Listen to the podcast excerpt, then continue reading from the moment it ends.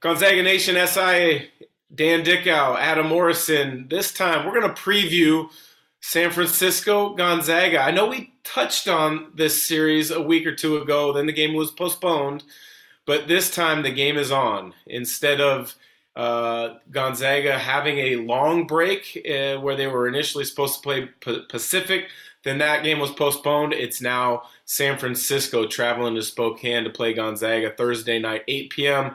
CBS Sports Network. Adam Morrison joins as usual. Adam, USF, they're pretty good this year. What's your early take on USF leading into this game, and what are your expectations from Gonzaga? Uh, it's going to be, you know, like the BYU game was in theory. It's going to be a, a, game with two highly skilled teams that can get up and down the floor. Um, San Francisco um, at one point was getting, you know, top 25 votes this year. I think I believe they're still in the top 40. So this is a very good, uh, highly skilled basketball team. I always like the stuff they run when they had Frankie Ferrari the years prior. Um, so they run a lot of similar stuff to Gonzaga. Four round one, let your point guard come off a pick and roll, make decisions, space the floor. Um, so I'm looking forward to this one. I like when the league is better, and so it's nice to see another team besides BYU St. Mary's. I'm happy San Francisco's where they're at, and I'm glad the game is uh, back on. Yeah, it's great. I mean, you, you, mentioned Frankie Ferrari. I agree. He was a fun point guard to watch. Uh, he, not to mention, he had a tremendous last name. Uh, yeah. That uh, broadcasters like to kind of uh, talk about throughout the broadcast. But they've got another great point guard this year in, in Jamaree Bouyea. He was a senior last year. These COVID rules give you an extra year he has really improved his game. He's bolstered his leadership. Todd Golden is, is completely given him the reins. What makes that extra year so vital for a college player? Because he's 22, 23 years old now playing against a lot of 19 year olds. How well, big of an advantage is that? I think just uh, one body type. I mean, we all been in there, whether you're an athlete or not. You go from 19 year old body to 22, 23 year old body. That's a huge difference. Um, you know, and, the physicality you can, uh, you know, impose on other people and what you can um, provide to your team 90 to 90 energy wise. Um, and then leadership, I mean, he's probably in the, just like some of our guys, where he's probably played 100 to 120 college basketball games. So he's seen every situation for the most part. And, um, you know, he can lead you know, obviously by example and experience. So I think just having that extra year and especially in a, like I said, in a point guard run system, kind of like ours, where a lot of the actions come off what the point guard reads and sees, having that extra year is just such a huge bonus. The other thing about USF is they're so analytically driven. Uh, Todd Golden, one of the youngest head coaches in Division One, really believes in the value of the three point shot. They shoot it around 40% from beyond the arc. They average about 10 made threes per game. When you were a player, how much did you look at the numbers as far as, hey, I want to get this many threes up against this opponent, or I need to take away these threes from from our opponent? Uh, I think it, it, that's all really changed in the last decade. So I, when I was playing, if you weren't a like a 33% and above three point shooter, you kind of discouraged from shooting it. And then, you know, there'd be times if we got 23s up a night, and that wasn't very much, it'd be like, hey, we're shooting too many threes. Now there's benchmarks, right? we want to shoot 25, not bad ones, but 20 of them need to be really good. And maybe five bad ones are out of context or late clock or two for ones or whatever.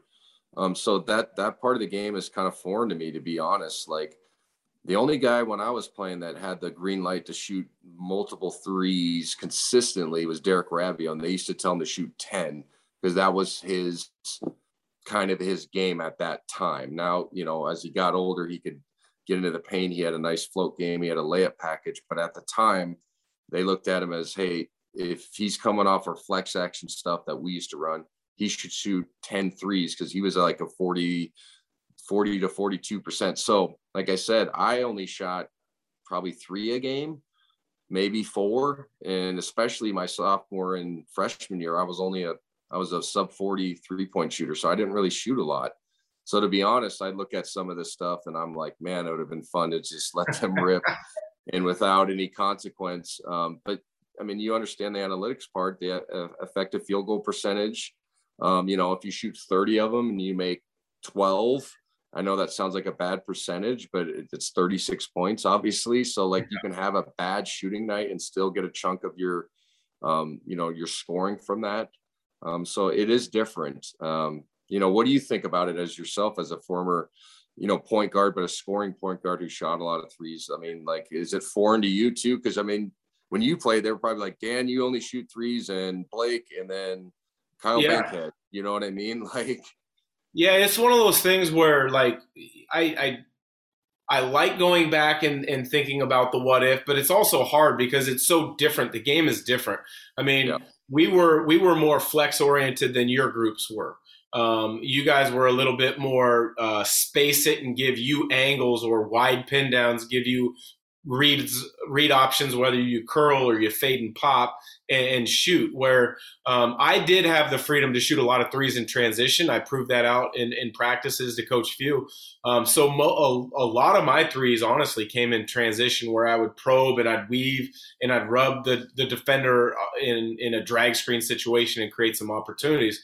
Um, you know but i look at now like dude, give give me 12 threes a game. I, I would yep. I would I would have a smile uh, all day long knowing I was getting 12 threes. Um, but if, if, the game's different, the game's changed for, for good or bad. It's still to be determined. I guarantee you, there's going to be another shift and another change in the next seven or eight years where one team has a dominant post player or they come up yep. with a new scheme. And as basketball is like most sports, it's a copycat sport. Something works, you gravitate and you trend you tend in that trend in that direction. Uh, it'll go back in some way, shape, or form.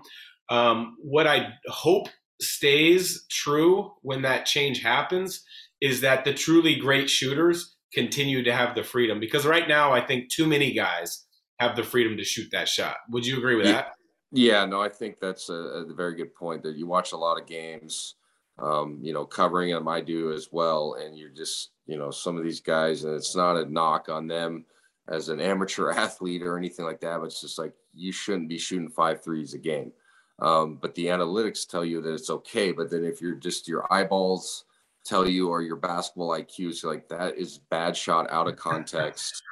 That's not not good basketball or what have you. Because a lot of times as you know like a, a three point shot leads to long rebounds. And if you play a fast team like gonzaga we want those. We're going to go clean it up. We're plus 11 on the glass on the season on average. So then let's get out and run. And it leads to sometimes I was always told, you know, bad three point shot is kind of almost like a turnover that leads to a fast break. But now, like we, like we, at Ford mentioned, it's like, go ahead and take it. And, and so sometimes you get a mix of, it could bleed into being bad basketball yeah. um, with the idea that we're doing it the right way for analytics. So it's always a fine balance, obviously, you know, but then it's always funny. What if you, you know, what if you're a team that's uh, obviously outmatched um, personnel wise and you shoot 35 a game and you have a night you score, you make 20 of them and then you upset somebody in the tournament. Then that's the counterbalance to it. It's like, well, look at my personnel. I can't pound it inside. I can't take 14 foot contested two. So I'm going to shoot 35, 40 of them tonight you get the logic of that from a coaching standpoint. I do as well. So it really is a fine balance. But yeah, there's some games where I'm like, man, this guy shouldn't be allowed to shoot at all. Hundred percent, and and that kind of leads to the next topic that I have. Um, we st- we're starting to get some questions uh, on social media in regards to what your thoughts and my thoughts are on different things, whether it's Gonzaga or basketball related in general. Um, the first question came in actually touches on shooting. Um, and the question was, how much mechanic changes can you make in someone's jump shot during the season? Um, and I think they're alluding to Hunter Sallis because when I saw his his high school highlights, he kind of had that chicken wing going with his jump shot. His elbow was out. His mechanics have gotten much better over the last couple months. I've been impressed with that. But what's your take? So interesting question. I mean, obviously for college player, I think you can mess with it a little bit. I always tell guys and younger players, mechanics to me are not as important if you can get the shot off in time. right? It, to me, we've all seen guys with different type of shots, but if they get it off at the speed of Division One or uh, even high school varsity, then why does it matter? And if it goes in, why does it matter? Now, if it's completely messed up, I think it's a slow work in progress that you have to do during the season. And it literally just takes reps. Um, you know, it's always it's always a fine line to me though of messing with somebody's head during the season, uh, mechanic wise, right? Because then you could put yourself into a slump uh, mentally about uh, you know, overthinking when you shoot the basketball. You know how it is. You got to have a clear mind when you're a shooter. It's just plain and simple. Even if you're a guy only shoot five, six times a night, you got to have a clear mind and forget the misses before. Um, so to answer that question, I know I went long form on it. I think you kind of just have to do it slowly um, throughout the season and, and, encourage a lot of confidence. Um, but again, if he can get it off during the game and within the context of the game, to me, what does it matter how it looks, if that makes sense? No, you're right. I mean, I think the the the best fundamental form of a shooter I've ever seen is Klay Thompson. He's one of the five best shooters of all time. I think fundamental, fundamentally one of the, the most awkward looking shots I've ever seen. Peja Stojakovic, yet he yep. was probably a top 10 shooter of all time as well. So there is a fine line about fundamentals, mechanics, and, and results because at the end of the day, it's results, right? Yeah, no, I mean we've all played against guys that had funky shots. I mean, I played Kevin Martin in the NBA that used to do the you know the sidewinder sling, and he used to get buckets in the NBA. Yeah. Um, they talk about Jamal Wilkes. I know that's going way back, but I mean, I if you watch some of those highlights, that shot looked broke, but it went in, and it was it had chicken wing as well.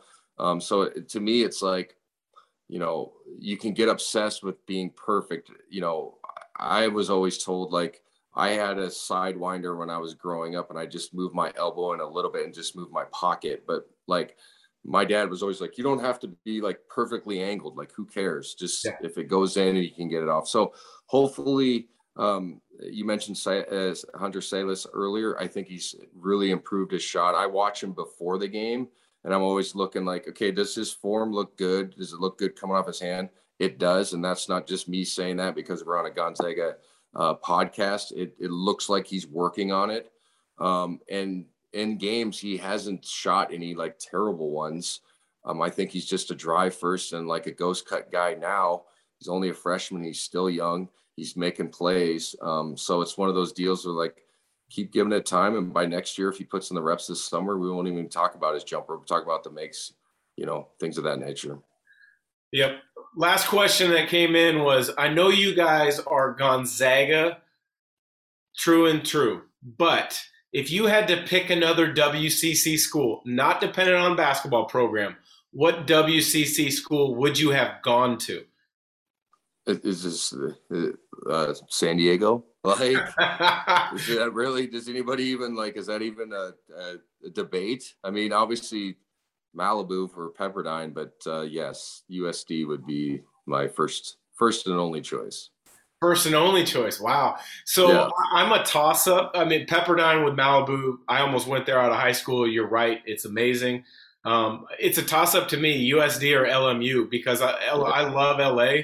LMU is not that far from the beach, um, you know. But I think at the end of the day, Adam, I think I'm right there with you. USD would be hard to beat. That city's amazing. Yeah, no, it's amazing, and it's a beautiful campus as well. And you know, you got the beach, and then if you want to go the you know the state school route, you got San Diego State right down the road. It's a win-win. You know. Absolutely. Well, for another episode of Gonzaga Nation SI, Dan Dickau and Adam Morrison, we're bringing it two times a week content wise. You got a question? Send it our way. If not, like, subscribe, and review on all the Gonzaga Nation channels. And don't forget to check out Sack and Jack, the new release from former Zag Rob Sacre as well as Jack Ferris. For another episode, appreciate it. Take care.